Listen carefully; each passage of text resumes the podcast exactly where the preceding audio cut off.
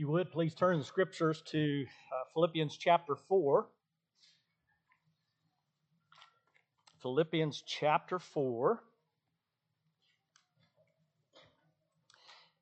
In chapter 3, just to remind you a bit, um, in verse 14, Paul says, I press on toward the goal for the prize of the upward call of God in Christ Jesus. Um, he reminds us that it is because Jesus made him his own in verse 12 that Paul presses on in order to make Christ and all of his benefits that he gains from Christ and salvation in Christ and Christ's work uh, as he makes those his own. It is because of Christ's work to make him his own. And chief among these benefits of Christ's work, his, his culminating work of transformation, occurs in verse 21 of chapter 3, where it says there that Jesus will use his unstoppable power to complete our salvation. Now, he's already by his Spirit transformed our hearts. But when he returns, he will transform our bodies, completing that transformation uh, mission that he came to accomplish. He will transform our bodies, our lowly bodies, into his glorious body. So clearly, the reason that Paul looks forward to this is that on that day, he crosses the finish line. He finishes the race and he wins the prize, which is Christ himself. And we know this from chapter 3 and verse 8 that it is Christ whom he seeks, it is Christ that he desires, it is Christ that he gives up everything in order to gain. And so Christ is the prize, and the prize looks like finally being with his Savior and Lord, physically in his presence, physically in the presence of Christ, the one who loved him and the one who gave himself for him. So it's on the basis of this glorious future, which is secured by this unstoppable power of Jesus, the very power that's at work where he is bringing everything in subjection to himself as he sits on the right hand of God on the throne. That very power is the very thing that secures our future. And so in chapter 4, verses 1 through 3, Paul will make one final appeal on, the, on this basis, one final appeal to the Philippians to stand firm in unity together. This is a repeat of the appeal, the same appeal in chapter 1, verse 27. Uh, chapter 1, verse 27 is what Moises Silva calls the great imperative of Philippians. It's the central concern of the letter. For there, Paul exhorts the Philippians to stand firm in one spirit, with one mind, striving side by side for the faith of the gospel. So, here in chapter 4, verses 1 through 3, we see the same language repeated. Only this time, Paul names names. He names names, calling two specific ladies to resolve their differences. They are in conflict.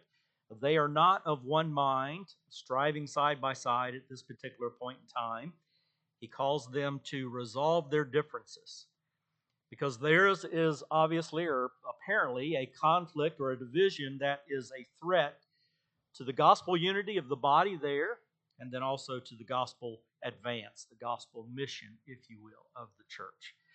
So, this is what's behind the verses that we are going to read. We're just looking at verses 1 through 3 in Philippians chapter 4. So, follow along in your Bibles as I read. Therefore, my brothers, whom I love and long for, my joy and crown, stand firm thus in the Lord, my beloved. I entreat Euodia, and I entreat Syntyche to agree in the Lord. Yes, I ask you also, true companion, help these women who have labored side by side with me in the gospel, together with Clement and the rest of my fellow workers, whose names are in the book of life. Would you pray with me? Father, we come asking once more for your grace, asking once more for the work of your Spirit. Certainly, we ask for the empowerment to understand what you're saying to us, open our ears that we would hear. But we also pray for the empowerment of your Spirit and your grace to do the things you call us to do. We cannot stand firm apart from your work. We cannot stand firm apart from your empowerment. And so we pray for these things, even as we uh, read this passage, as we hear this passage preached upon, Lord, we pray that you will help us. Help us to do the things you call us to do. Help us to be the people you would have us be. Lord, we need your help. We are dependent upon it. So pour your grace and your help upon us. We pray in Christ's name. Amen. Well, um, I was not a very good brother. I was the oldest of three, and um, and, and I always thought I was a good brother, uh, but but I realized that I'm I wasn't because uh, uh, Sherry tells me that when she met my sister in college, and she's told some of you this story. Uh, when she met my sister in college, that's how I ended up meeting Sherry. Um, my sister, this was freshman year, uh, they were suite mates together, and my sister just was really upset at me. I have no idea why. Why would she be upset at me? But she was really upset at me, angry at, at me, angry about me, and that's all she did for the first month or two is tell Sherry how upset she was about me. And, and then she eventually told Sherry, oh, by the way, you need to meet him and, and marry him eventually, which uh, those, those messages were a little mixed. Um, but my sister was upset with me, but she had good reason to be upset with me because as I reflect upon being a brother to my siblings, um, I, I I couldn't wait to kind of get away from these people. Now, I don't know if any of you have experienced that, but um, and I'm not just talking about my siblings. Had a younger sister and a younger brother, but also wanted to get away from my parents. I was ready to go out on my own because these people were holding me back. I'm not sure how, but they were. I just knew it to be true. And so I was not a good brother. I didn't spend any time with them. I ignored them and stayed away from them and insisted they stay away from me. Uh, but eventually, it, you know, it's kind of funny. Uh, God, God laughs at a lot of our plans, right? Um, couldn't wait to get away from them, and yet uh, I ended up going to college, you know, 15 miles away, and lived at home for four more years, which was kind of funny. But it was during that time that the family kind of came back to Christ, and and so it was a good time to be with the the family. And I was a better big brother, but that was when my sister went off to college and was upset at me. So I didn't become a good brother then either. Part of the reason was I was selfish. I was self centered, self focused, and I was obviously superior to everyone around me, particularly my siblings. That was my attitude and my mindset. And, uh, and so even, even, um, even after we come back to Christ, I'm the one telling my sister how she should live and what she should be thinking and how she should be acting now that we're Christians. And uh, that just didn't go over very well. But I want you to note very clearly how different Paul is. how different Paul is than I was as a big brother. He actually has apostolic authority. I, I had no authority over my siblings. I don't know if the older children, of course, some of them aren't here. They're, they're at snow camp, and it'd be good for them to hear this. But uh, some of the older children, they they have to kind of step in when mom and dad don't step in in the ways that they should. That, that's obvious to older children, uh, not so obvious to parents or siblings. Uh, but Paul actually did have apostolic authority. He could say to his sisters in Christ here, I insist upon you resolving your differences. I insist upon you agreeing together. But he doesn't do that. In fact, he prefaces what he says to them by these lovely terms of affection in chapter uh, 4 and verse 1. And we see there just this emotional appeal. He's entreating them, he's appealing to them, he is showing and demonstrating to them respect, for he talks about uh, the fact that they labored side by side with him in the gospel. He praises them. He acknowledges that they too are his sisters in Christ. Their names are in the book of life. And so he respectfully appeals to them. In fact, he's modeling the very thing he's going to be calling them to. In chapter 2, verses 3 and 4, remember what it says there do nothing from selfish ambition or conceit but in humility count others more significant than yourselves. Let each of you look not only to his own interest, but also to the interest of others. Having this mind, the mind of Christ in you. What did Christ? Christ humbled himself and came as a servant. And this is exactly what Paul is demonstrating in the way he is appealing to these ladies, but then also in to the very thing to which he is calling them. He is setting the model and the example for them. In verse 3, he says to his uh, companion, his true companion, he asked his true companion. This is an individual, likely. It is in the second person singular, so it's to you, a specific person, it seems like, uh, but we don't know who that specific person is. He doesn't name the person. And so, because he doesn't name the person, and there are other places where he appeals to a second person singular, but he's actually talking about a number of people. He may be appealing to the whole church. He may be appealing to others in the church who would be capable of helping these ladies to reconcile. And so he appeals to this particular person or to the church in general to come alongside these ladies and help them reconcile. So, as we have indicated, these ladies, along with the whole church, they need to be united, right? So as to be able to stand firm in the face of the external pressures. We've talked about this when we were in 127. These external pressures are coming upon them. They have opponents, but then there's also the pressures inside. There's trials, there's difficulties, there are temptations. All of these things press against them. And in order to stand firm against these pressures, pressures or in face of these pressures, they, they have to be united. They have to stand firm side by side. And so he's calling these specific women to this very thing that he's called the whole church to uh, in chapter 1. So we can state, I think, what Paul is saying here in verses 1 through 3 this way. We can say, because of God's grace that's at work in us, we must help one another to stay together so that we can stand firm. We must help one another to stay together so we can stand firm. Because of God's grace to us, this is what we must do.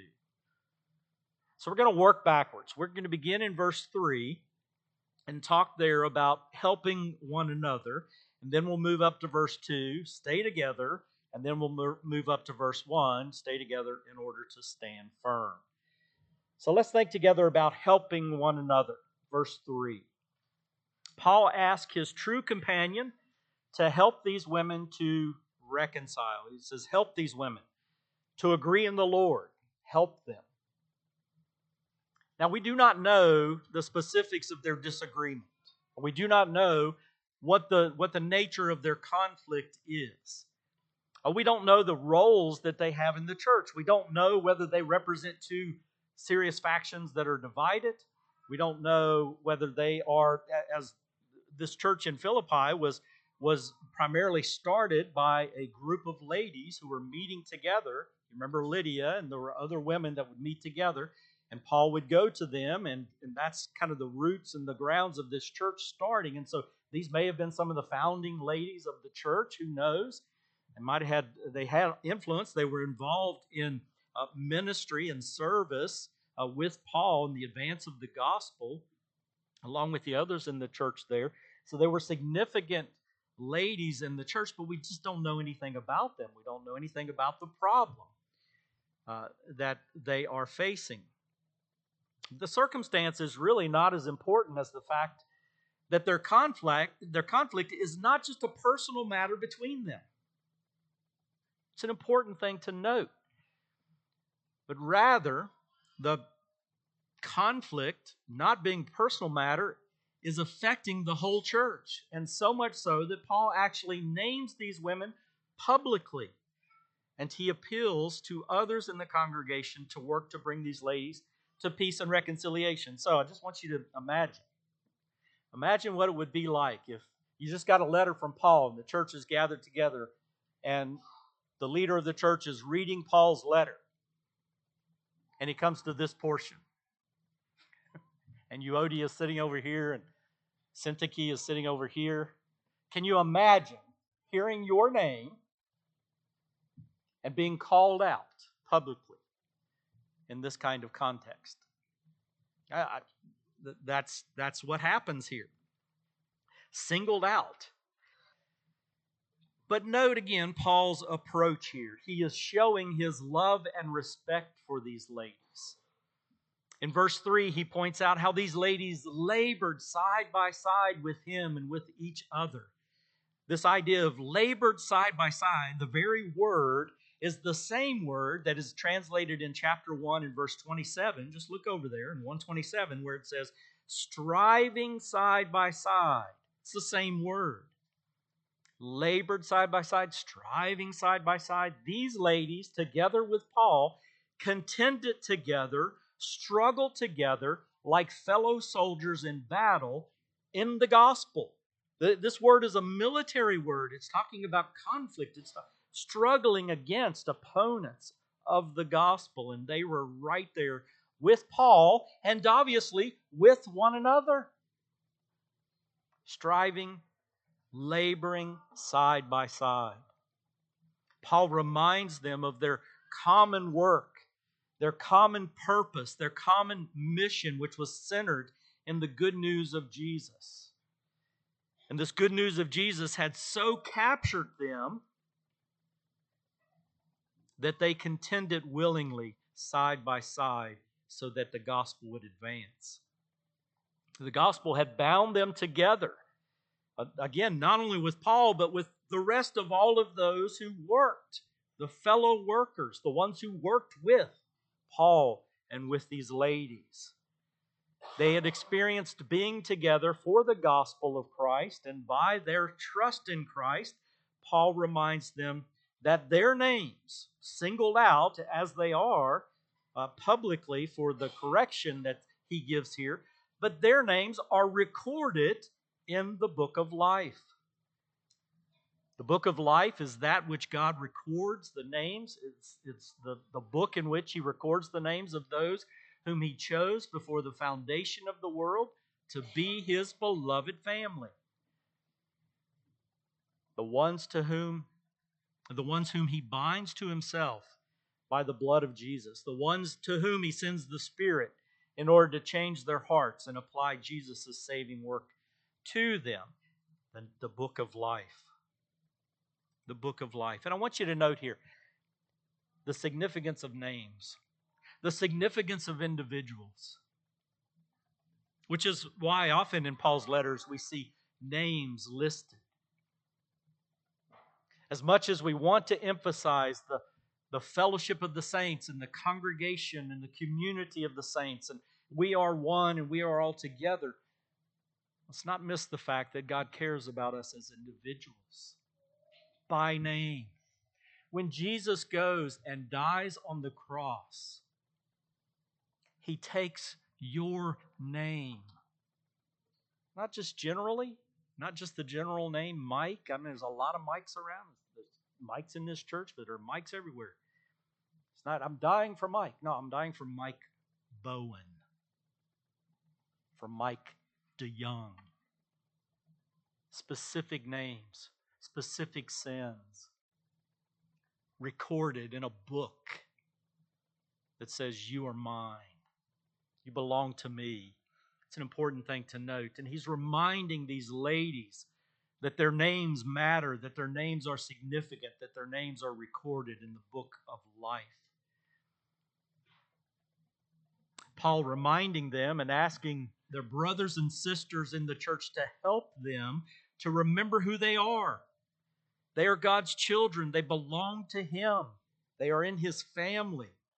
They have trusted in the saving work of Jesus, whose saving work has been applied to them by God's indwelling Spirit. They have all the gifts and the resources of God's salvation through Christ.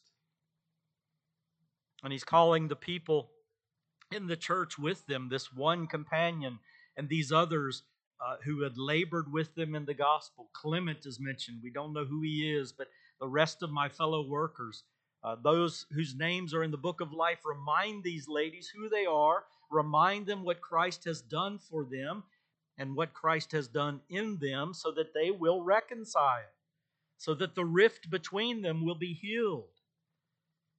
It's so easy for us to divide.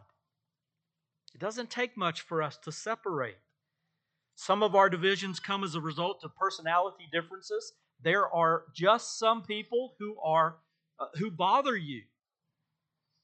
Some people are too exuberant for you. Some people are too quiet for you. Some people are too straightforward for you. Some people don't seem friendly or open. Some are like sandpaper people, right? Just kind of rub up against you. And you don't like it. They grate you. Sometimes divisions come as a result of personal offense, real or perceived. So and so said something to me, so and so did something to me that hurt me or offended me, and sometimes so and so doesn't even know they did what, what you experienced from them. And we just get offended at people and we begin to distance ourselves from them. They bother us. We've heard them criticize us. We've heard uh, them say things about us, and it's gotten back to us, whatever it is.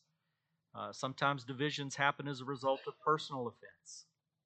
Sometimes division is the result of being on opposing sides of an issue, a ministry strategy, or the direction of the church, or how money was or is spent, or, or things like COVID protocols. We don't have to go into that, but you know exactly what I'm talking about. These are examples of divisions as a result of being on opposing sides of issues. so easy to divide over these kinds of things. But verse 3 is a call and a reminder for all of us to be in tune to these types of conflicts and divisions and to not ignore them and to not think that they're not any of our business because they are our business. When your brother and sister in Christ is in conflict with another brother and sister in Christ, who is your brother and sister in Christ, it is your problem as much as it is their problem. And so we ought not just ignore it, overlook it, but we need to be peacemakers. We need to help with reconciliation. And part of that making peace includes reinforcing to the various parties that we have been united together by the Father, the Son, and the Holy Spirit, that we are bound by Christ, that we are in common need of His work, and that His unstoppable power to transform us is at work in us, and that our common need ought to humble us so that whatever divides us is recognized as being less than or of lesser value than the things that unite us in Christ. It is necessary for us to help those who, for whatever reason, are in conflict or divided, so that they and we all together will stay together. We'll stay together. That's the second thing I want us to note. And let's move to verse 2 to see this. Stay together is captured in Paul's uh, entreaty to these women to agree in the Lord. Agree in the Lord. Agree translates a word which means to be of the same mind, to think the same things, to have the same mindset. It doesn't mean to agree on every particular. It doesn't mean you need to come around to my way of thinking. That's not what we're talking about here. We're talking about to have a common mindset, to agree on common things, to think the same things. It's the same root of the word that we find in Philippians chapter 2, where it says, being of the same mind, which is what we're called to, to be of the same mind, to be in full accord and of one mind. Paul goes on to explain this as to have the same love and to be in harmony with each other. It is the idea of having the same attitude, the same mindset. It is to cherish the essential core values that we have in common. It is what Paul goes on in chapter 2 and verse 5 to talk about the mindset of Christ, to have this mind among you, which is yours in Christ Jesus. It's the, the mind of Christ is the mindset of humility and service. It's the mindset of considering others more important than oneself. It's this mindset, this same mindedness. This is the agreement that is the key to staying together. So we're not going to agree on everything. We're not all going to change our personalities to, to be conformable to one another. It's not going to happen. Sandpaper personalities are useful because, you know, when, when sandpaper rubs up against something, what does it do? It kind of softens the thing you're rubbing up against, right? There are hard corners that we need rubbed off. Sometimes God provides the gift of sandpaper people in order to do that to us.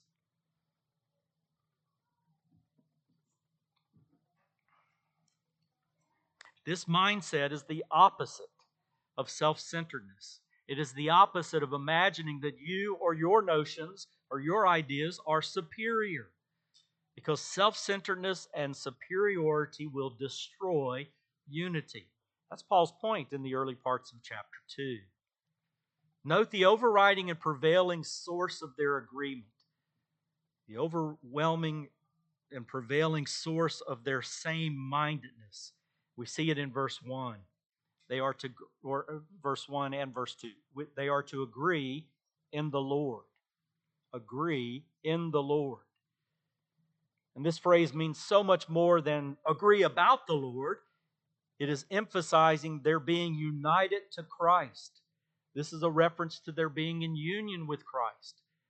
By faith, they trust in Jesus. They have had their sins forgiven. They are recipients of God's grace and mercy. The Spirit of God is in them. Christ Jesus has not only saved them, but his unstoppable power is at work in them, transforming them into his likeness. They are bound together as adopted children in God's family. They're reconciled to God, and they have been reconciled, therefore, to one another.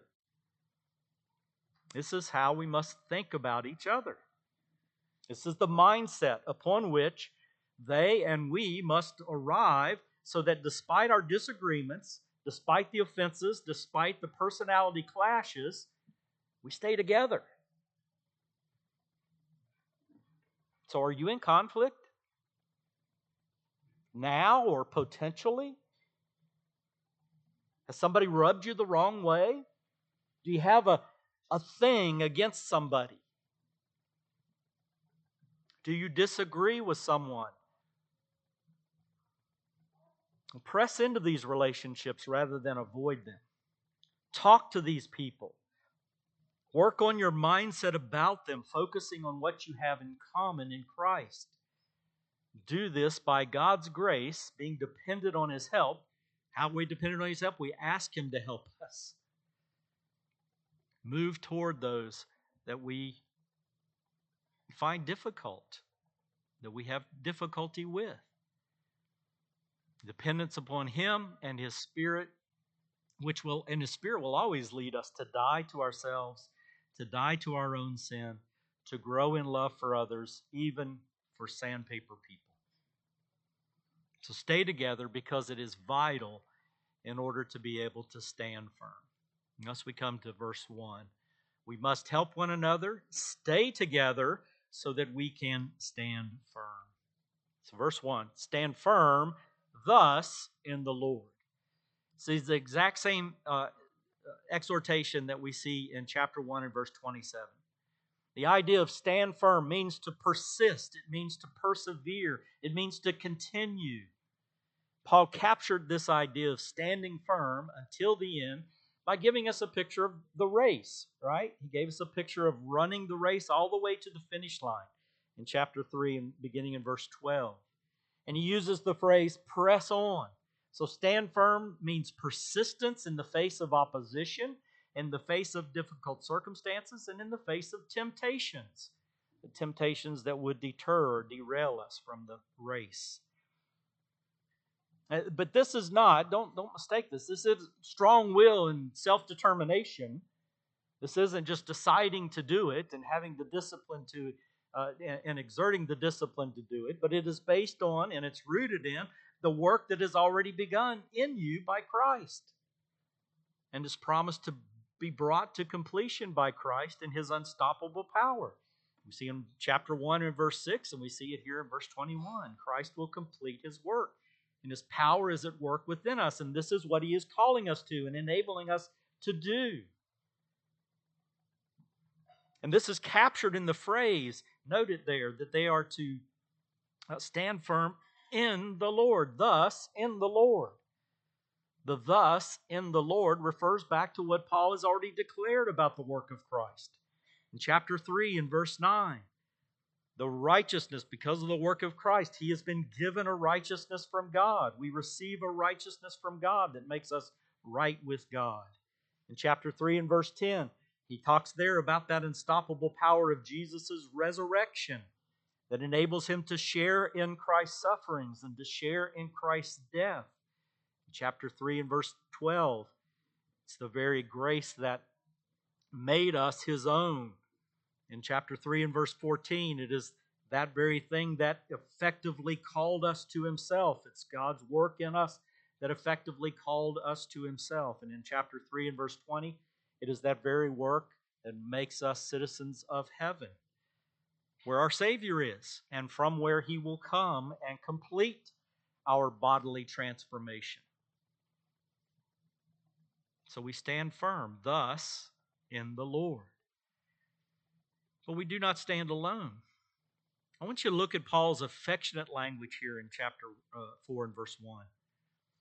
My brothers, he reminds us that we are family, made so by God's grace and work, adopting us.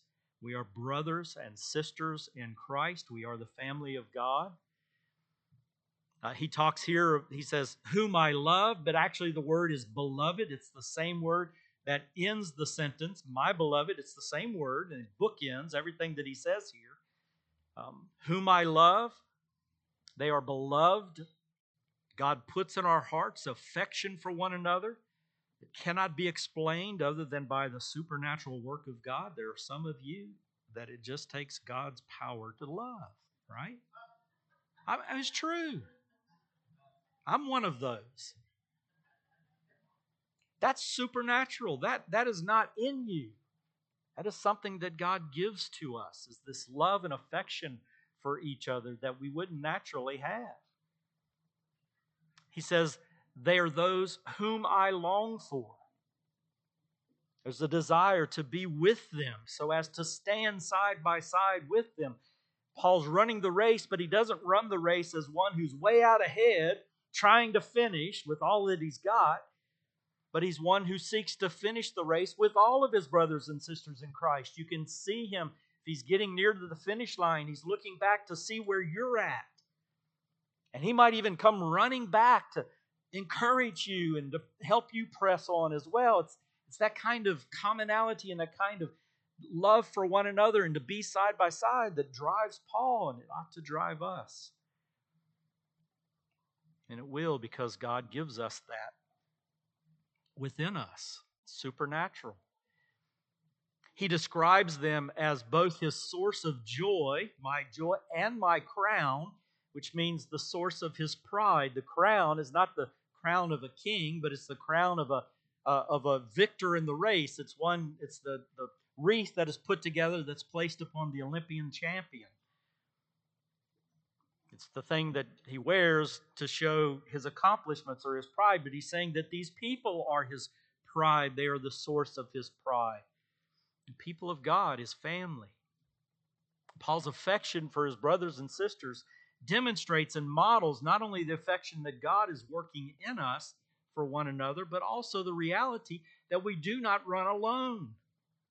We do not and cannot press on or stand firm by ourselves. We will only stand firm together, side by side, united with the same mindset, helping each other stay together and when disaffection and disunity come between us, the only thing that will keep us together is this mindset and staying together. In fact, we are a gift of God's grace to one another. And when I was in uh, Texas, in North Texas Presbytery, I was part of, we called it the Ministerial Relations Committee. So it's the committee at Presbytery that deals with church conflicts. When when churches have difficulties, Presbytery can come come in and help. And um, and so I, I I got to see a lot of church conflicts. Um, some were some were ugly. Um, the people of God struggle. they struggle to be together at times. There was one particular church. There was a there was a particular circumstance that came to the to the surface, and it created conflict. And they couldn't get past that conflict. But one of the things that we realized as we got involved and as we started asking questions and dealing with things is that that that presenting problem was not the only problem. What we realized it was just the tip of an iceberg that was kind of underwater and we didn't they didn't see. They didn't realize, but there had been years of personality conflicts, of being being on opposite sides of issues, of slights and affronts toward one another. That involved several people, not just two people, but but these things came to the surface because this one particular presenting problem exposed all these other problems. You know what their problem was? They didn't deal with the stuff as it came up, right?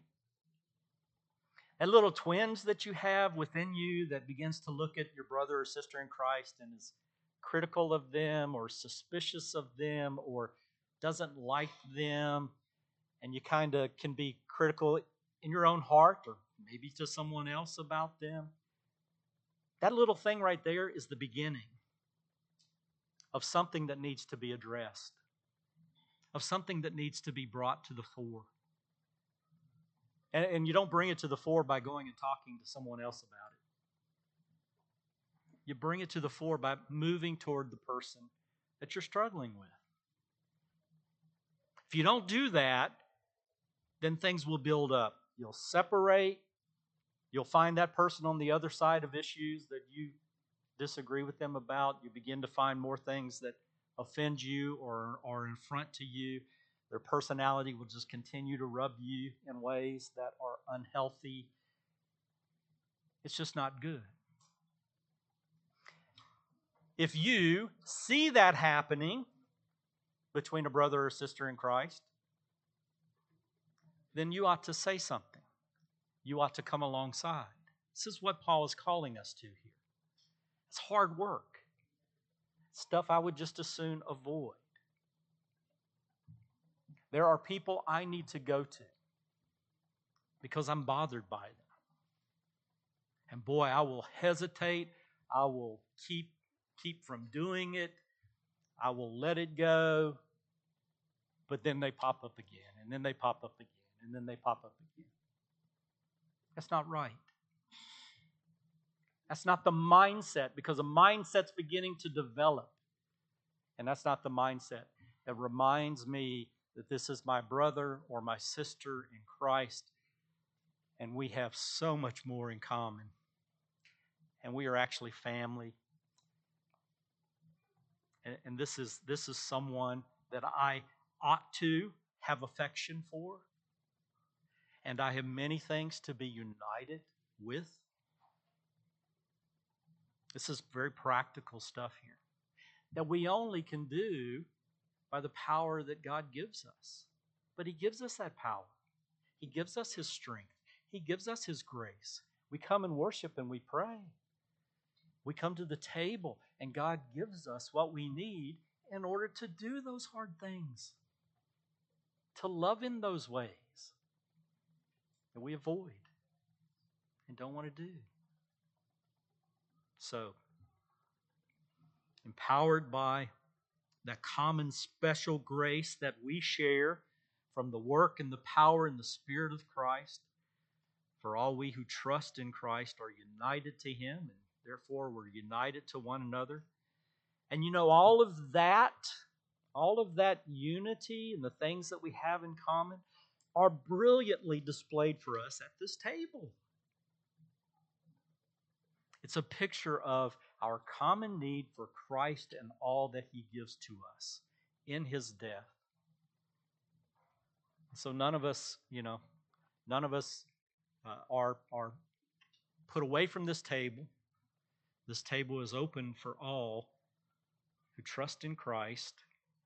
And this is where our common ground is. This is where the cross is demonstrated to us. Our common need and our common supply. Christ and His work. Pictured here.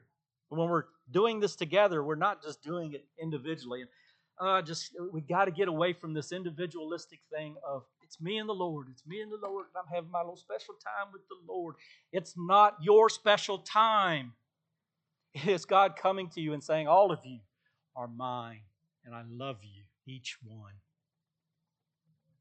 And I want you to love each other. I want you to be together in this because you're my children, you're my family. And when I'm doing this, I'm doing it with you. I'm not doing it by myself, my little individualistic piety. It is together that we do this. Beautifully displayed here. Let's pray.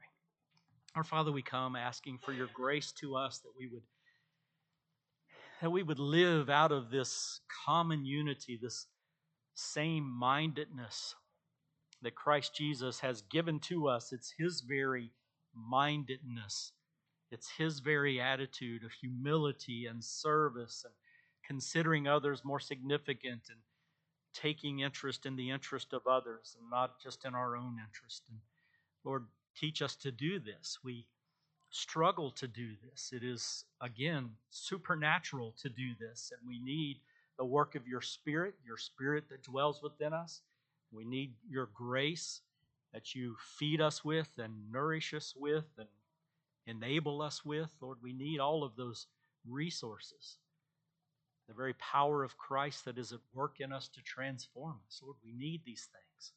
And so we come and ask for those things and pray that you would help us to demonstrate to one another and to this watching world the love and the unity that we have because we are your children. And we and we love and value you more than we love and value whatever it is that keeps us separated. Lord, your grace to us now we pray. We ask all these things in Christ's name. Amen.